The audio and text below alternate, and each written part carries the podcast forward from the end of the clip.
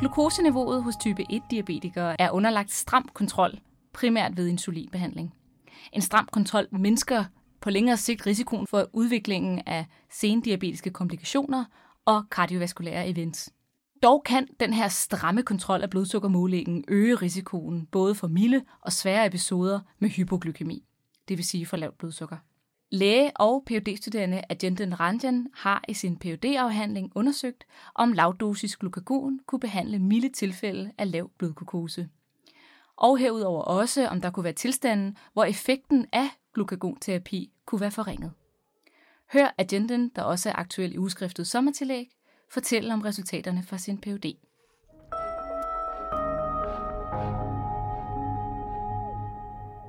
Velkommen til, Agenten. Jo, tak. Øh, kan du fortælle lidt mere om øh, din Ph.D. og dit forskningsprojekt? Jo, det kan jeg godt. Øh, min Ph.D. den handler om øh, glukagon øh, til øh, type 1 diabetes. Og øh, man skal måske gå lidt tilbage i forhold til det, at øh, type 1 diabetes i dag primært bliver behandlet med insulin. Og øh, insulinbrug alene øh, giver en risiko for hypoglykemi.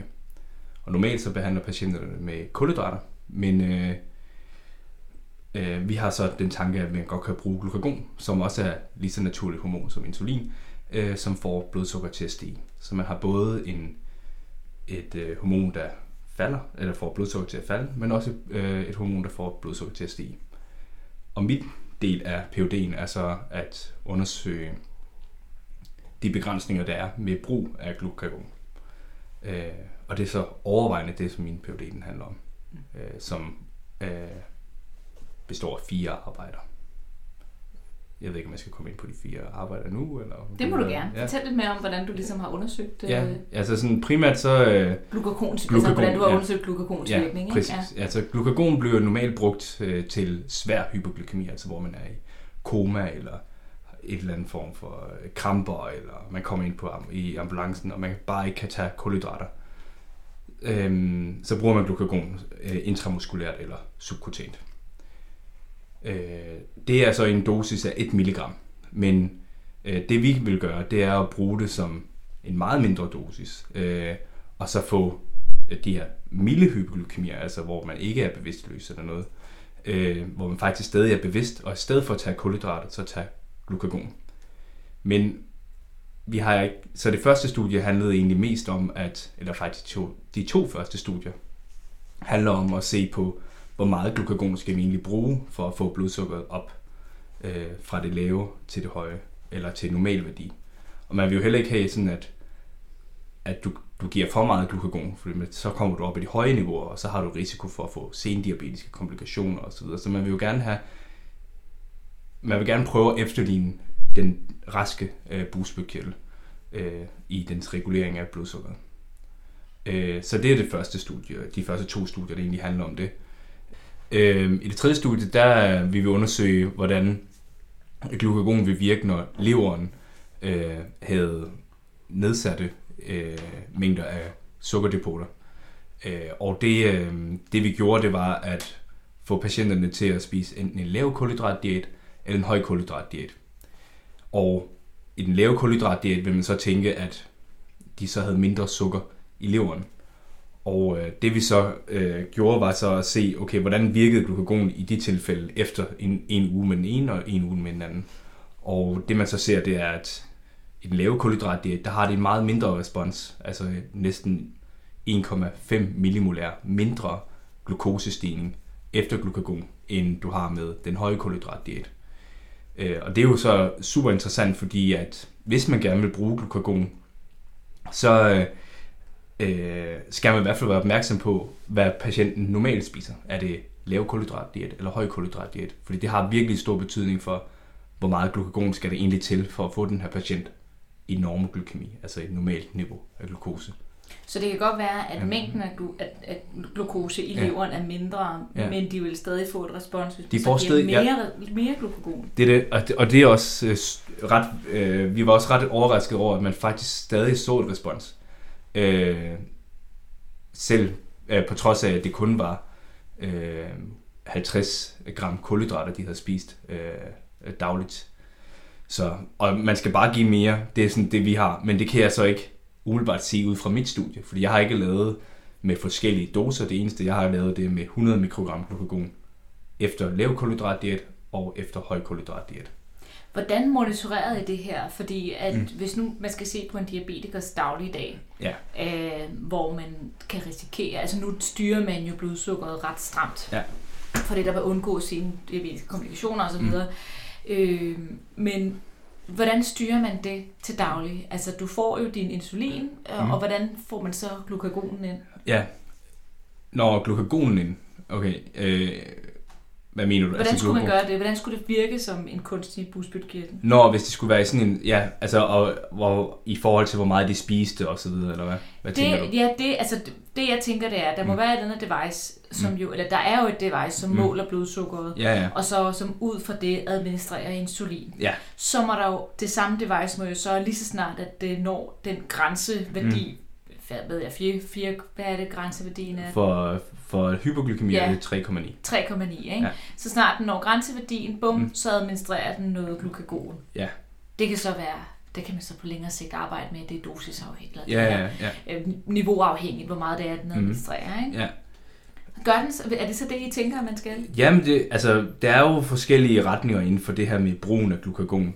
Den ene er en uh, closed loop, som du snakker om, hvor det hele er automatiseret, altså hvor glukosen øh, fra en eller anden glukosesensor kontinuerligt giver en eller anden information til en insulinpumpe, som så øh, ud fra glukoseværdien siger, så meget insulin skal der gives Mm.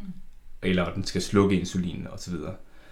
Øh, og det samme med en insulin og så en glukagonpumpe, som jo så er den kunstige boostbødkirtel, øh, så vil den køre det automatisk som sådan. Det behøver ikke nødvendigvis være, at man skal give glukagon ved 3,9, men man kan lige så godt give det ved 5, så snart, fordi man kan, man kan jo følge blodsukkeret, sådan at man allerede kan forudse, at blodsukkeret går hen mod Så man kigger mod på ja, tendensen. Ja, ja, på ja. tendenser. Øhm, det er en retning, og det er det, der hedder closed loop, eller øh, artificial pancreas øh, forskningen.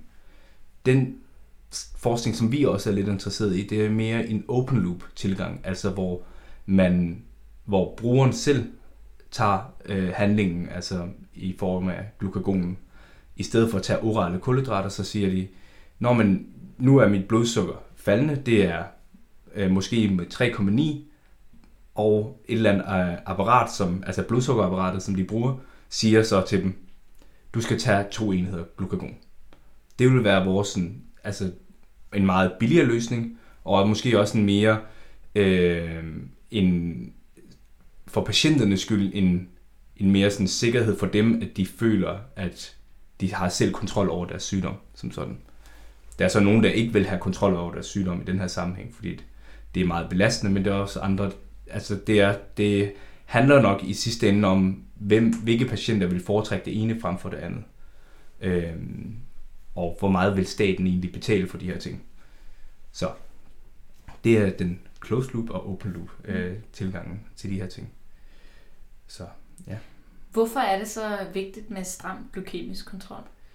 Ja, men den, øh, det, det er vigtigt, fordi at, øh, der, er, der er flere studier, der viser, at, øh, at jo lavere du får øh, den, altså glukose, øh, glukoseværdierne ned mod de normale værdier, jo bedre outcomes har du. Det vil sige, du har færre retinopatier, du har færre nefropatier, du har færre kardiovaskulære sygdomme, øh, og sidst sidste ende øh, død. Ikke?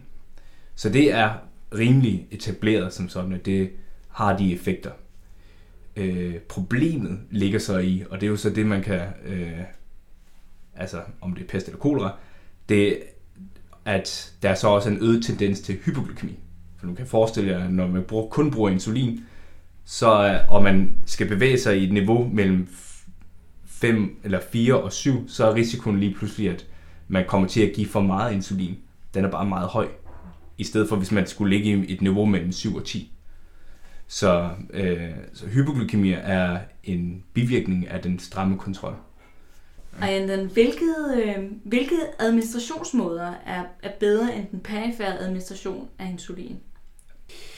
Der er, øh, der har været meget øh, debat omkring, hvilke administrationsmåder man kan bruge. Den, i den, det normale, humane, det kan man jo sige, det er den bedste måde.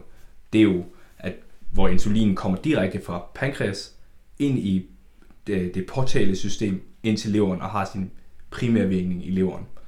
Og det er det, som mange prøver at efterligne.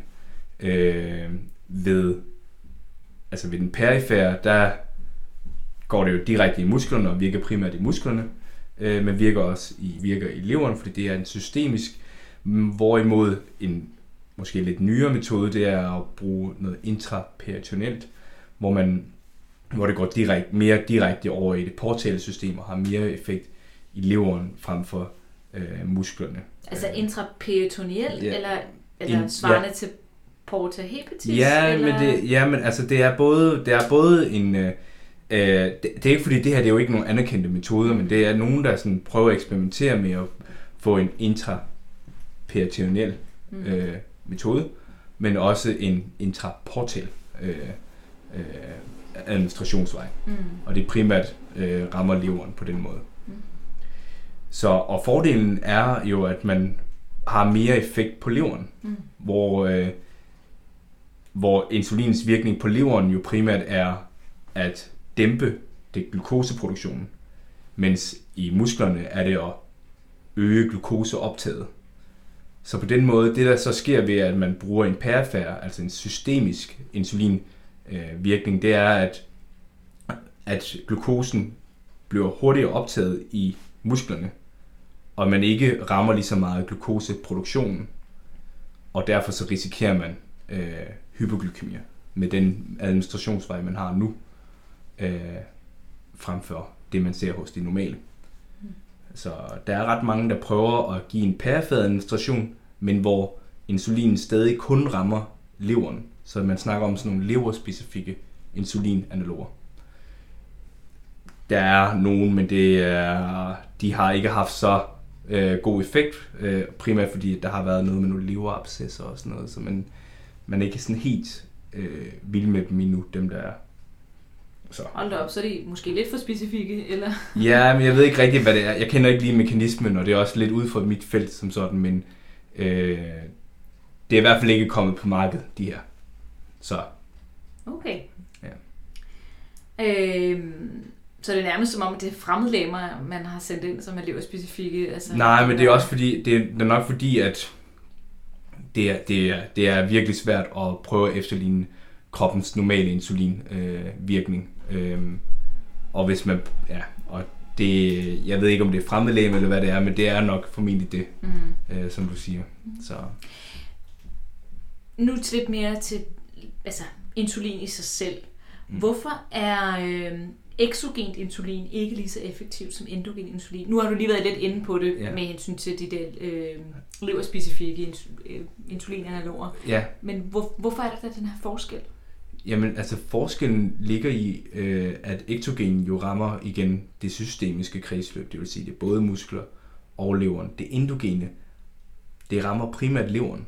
Og det, man skal tænke på, det er, det er jo vores, øh, øh, vores medicin. Dengang, hvis man husker tilbage til dengang, vi læste medicin, så den måde, insulin virker på, det er, at den rammer en insulinreceptor, og så bliver den her insulinreceptor, sammen med insulin, den bliver optaget i cellen, så insulin virkning bliver også clearet med det samme i leveren.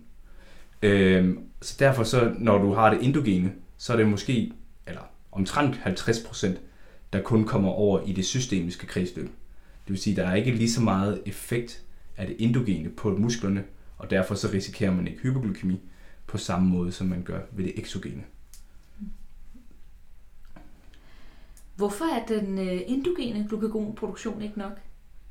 Hos type 1'ere er der, er der er ikke nogen endogen produktion af insulin. Så derfor så er vi jo nødt til at øh, give insulin exogent. Øh, hos type 2'ere er der, i hvert fald i starten, er der endogen øh, produktion af insulin, men insulinfølsomheden er bare øh, meget lav, så betacellerne i bugspytkirtlen prøver at opregulere, men kan ikke helt følge med, og får den her høje glukoseniveau i øh, blodet. Øhm, jeg ved ikke, om det var det, du spurgte til. Men jeg tænkte mere, kan du, kan du sådan helt basalt, bare Ja. ja. lige for nogle af os, som har Ja. ja. behov for lige at få en lille opfrisker, Ja, øh, fortælle lidt om med alfa- og beta-cellerne. Ja, Altså, hvordan det er helt præcis med, med glukagonproduktionen og insulinproduktionen. yes, okay. Ja, så, så hos normale, så ser vi det, at øh, når blodsukker stiger, så stiger insulin, og glukagonkoncentrationen falder. Og insulin bliver produceret fra betacellerne i bugspytkirtlen, mens glukagon bliver produceret fra alfacellerne. Betacellerne og alfacellerne ligger virkelig tæt op ad hinanden i de her lange handske ører, øhm, og øh, udgør den endogene del af bugspytkirtlen. Bugspytkirtlen har jo også en exokrin øh, øh, betydning, og faktisk anatomisk udgør det mere af bugspytkirtlen end det endogene del.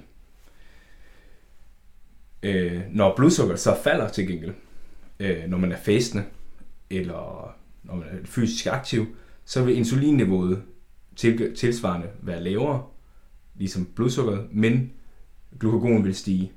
Og det er fordi, at glukagon primært skal opretholde glukoseniveauet via stimulering af leverens øh, øh, glukoseproduktion. Øh, så det er sådan, det hænger sammen hos normale. Hos type 1'er er det lidt anderledes. Der har vi bare ikke den der insulindel. Så hele den regulering, der er, eller den faste regulering, der har været- mellem insulin og glukagon, den er afbrudt. Det gør så, at glukagon ikke har nogen, hæmmende, har ikke nogen hæmning af insulinen, og derfor så ser du så den her tilsvarende stigning af glukagon, øh, både under faste og efter måltider, som hvilket er jo fuldstændig paradoxalt i forhold til øh, type 1, øh, eller i forhold til normal fysiologi, hvor blodsukker, når blodsukkeret er højt, så burde glukagon jo være lavt. Men det er faktisk omvendt hos øh, type 1'ere. Og det samme ses også hos type 2'ere. Øh, men de har jo så en insulinproduktion, men en nedsat insulinfølsomhed. Så der er et eller andet kobling som øh, mellem insulin og glukagon, der bliver afbrudt i den her sammenhæng. Der er ikke nogen decideret forklaring på den her hyperglukogenemi. Jo, altså den ene, det var det, som jeg lige har fortalt om. Ja. At, og det er sådan en gammel tanke, som, øh, hvor man snakker om, at insulin og glukagon interagerer med hinanden, og på den måde opretholder hinandens øh, niveauer i sammen, sammen med glukoseværdierne. Man ved, at når du giver glukagon exogent, så stiger insulinproduktionen. Og når du giver insulin, så falder glukagonproduktionen, mener man. Men det er ikke sådan helt 100%. Det er den ene, det er sådan den der interaktion, der er mellem insulin og glukagon. Det andet, øh, og det er noget som Jens Juhl Holts gruppe og Nikolaj, som vi har haft herinde før, øh, de arbejder med en teori, hvor de snakker om, øh, at alfacellen primært faktisk blev reguleret af leveren. Og det er leverens aminosyrecyklus, der faktisk regulerer glukagonsekretionen. Og øh, den interaktion er meget kompleks. Det er ikke særlig, det er egentlig ikke særlig komplekst. Det handler bare om en ganske almindelig positiv eller hvad hedder negativ feedback, hvor høje aminosyre giver høje glukagon, men høje glukagonniveauer giver lave aminosyre. Så det er sådan en negativ feedback, som vi ved med alle de andre ting øh, i vores krop. Hvorfor tænker man, at der er en sammenhæng der? Jamen det er fordi, at øh, øh, det er nok meget bedre at spørge Nikolaj omkring de her ting. Men øh, det man skal, øh, det er noget, som man har set både i musestudier og hos øh, øh, type 1'ere, at øh, eller ja, man har set det hos diabetikere, at når man har en lever, øh, fedtlever, så er der en øget insulinresistens. Øh, resistens. Den øgede insulinresistens gør formentlig, at patienterne også har en øget, nu skal jeg passe på, hvad jeg siger, men i hvert fald, at aminosyrene har en eller anden form for betydning og en eller anden form for defekt, som gør, at glukagonniveauerne stiger. Og det, øh, det er noget, man har set hos musestudier primært. Øh, og det er så det, som man prøver at køre videre med.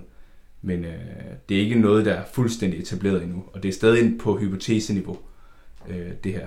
Øh, Så man har de her to teorier. Den ene er glukagon lever øh, hypotesen, og den anden det er en crosstalk-hypotesen mellem øh, alfa- og beta-cellerne. Og med Nikolaj, der mener du Nikolaj Albrechtsen, som tidligere har været og lavet en podcast Ja. omkring øh, sin forskning. Sin forskning er ja. præcis. Godt.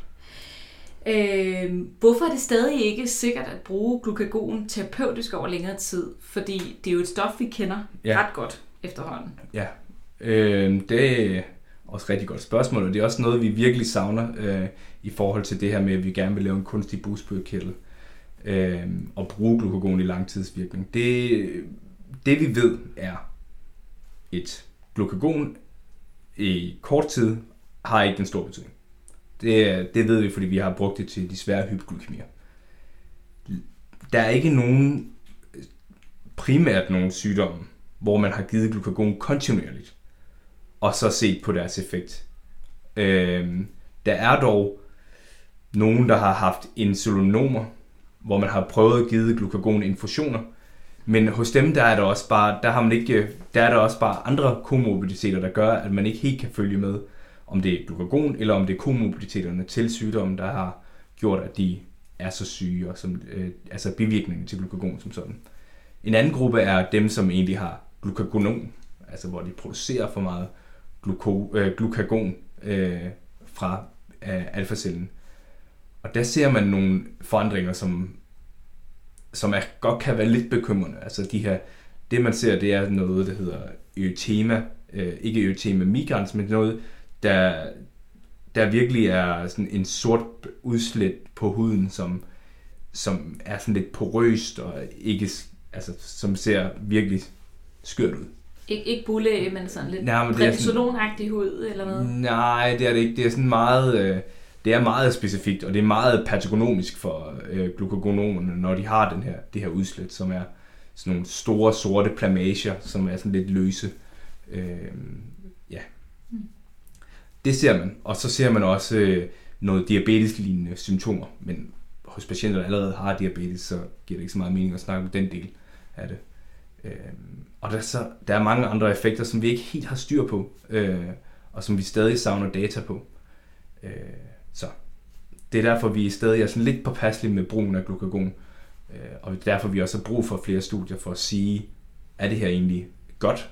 Er det egentlig sundt for hjertet, det her? For det er jo egentlig det, det man kan jo sige det meget sort-hvidt. Øh, død eller ikke død? Altså, er det, øger det dødeligheden, eller øger det ikke dødeligheden at bruge glukagon? Øh, frem for bare at beholde til, øh, holde sig til insulin. Og det er nogle studier, man er nødt til at lave. Øh, og det er jo meget langt hen, før vi kommer til det. Så.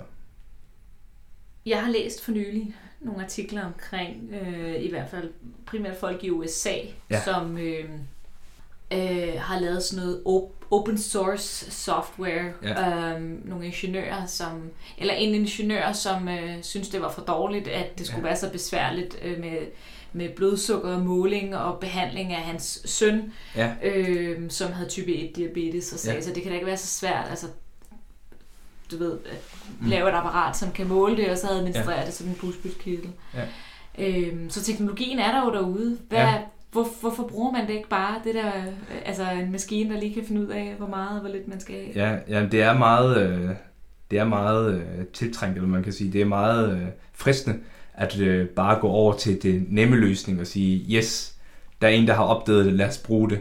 Men øh, som øh, læger, så må vi også øh, være sådan lidt øh, påpasselige og virkelig øh, være sikre på, at øh, der er studier, der kan underbygge, at den her, det her apparat, det fungerer. Øh, og det er også det, der er sådan måske lidt et problem med de her øh, DIY, øh, som, som virkelig øh, er, det er inspirerende, fordi at der er nogen, der virkelig tager nogle tiltag, og virkelig, øh, virkelig sætter sig ind i det her, og prøver at få det bedste mulige ud af det, men øh, men igen, så er vi nødt til at se, okay, her et studie, hvor vi kan sige, okay, den her, øh, de her apparater over for den gængse behandling, hvilken giver den bedste øh, outcome som sådan. Og det, øh, det er jo så det, man kan sige, at det har den gruppe, som jeg har været over i Boston, de har, øh, de har allerede taget det skridt. Fordi det startede også med at være en ingeniør, som havde en, øh, sin øh, søn, der havde type 1 diabetes. Det var den historie, du har fortalt mig nemlig, så det var den, jeg gentog lidt. Nå, okay, ja. ja, ja øh, som, øh, som egentlig havde type 1 diabetes, og øh, som, øh, som så ender med, at øh, han, øh, han tænker, det kan da ikke være så svært at styre blodsukkeret. Det er jo bare insulin for blodsukker til at få kommet ned, glukagon til at få det op. Og der skal der bare et eller andet matematisk model til det.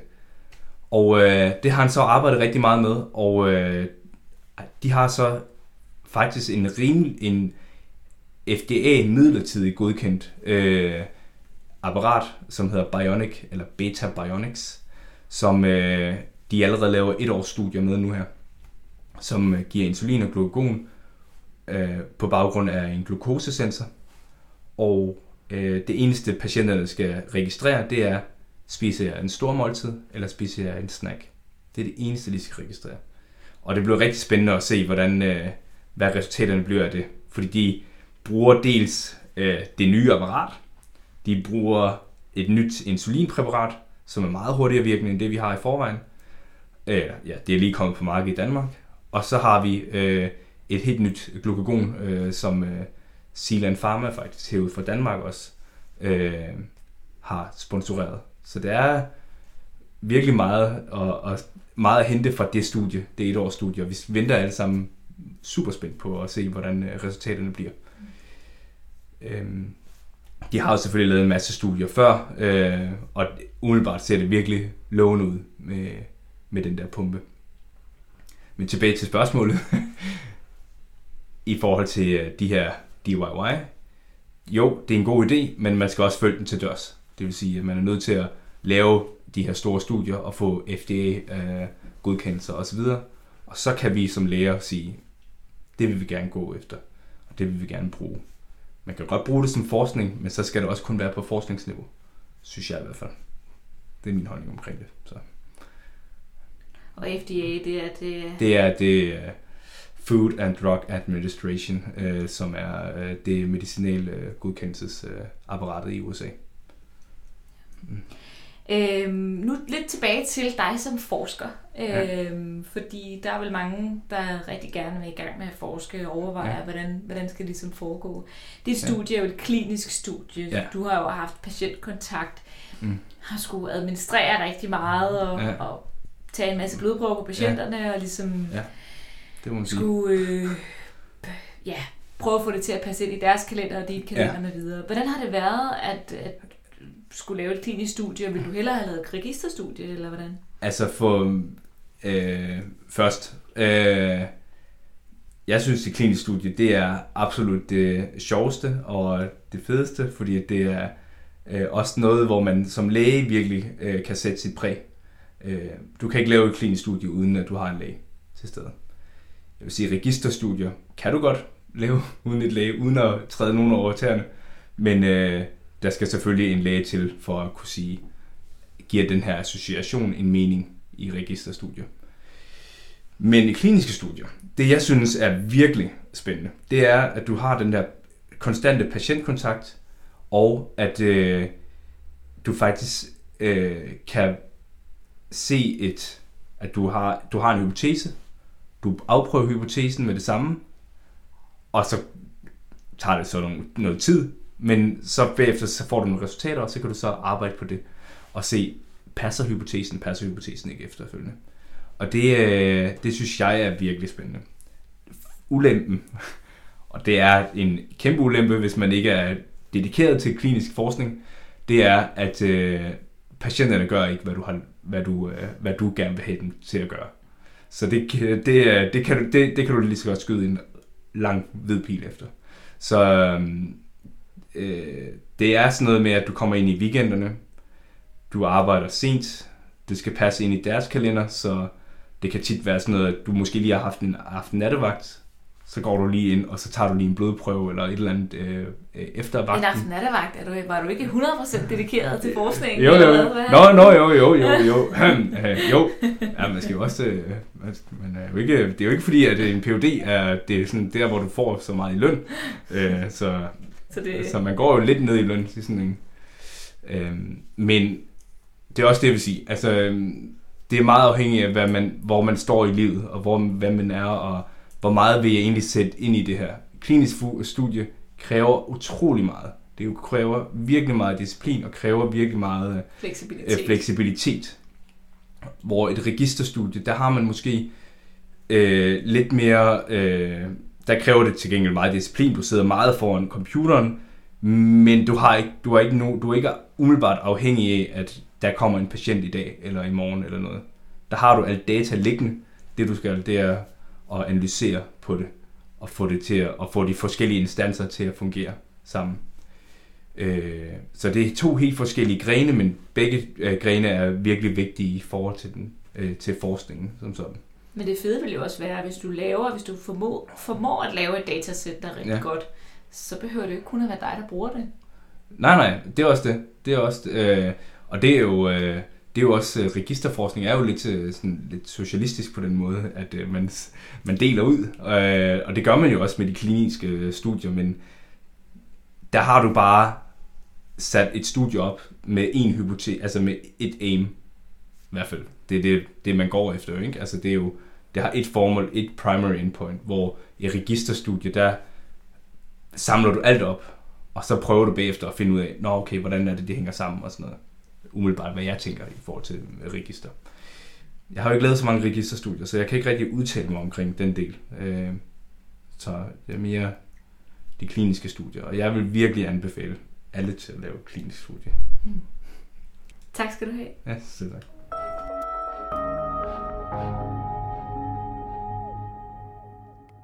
Tak til Agenten Ranjan, som holder sit phd forsvar den 10. november i år. Ugeskriftets videnskabelige podcast vender stærkt tilbage med mere videnskabeligt indhold. Lyt med på iTunes eller en anden podcasttjeneste. På genhør.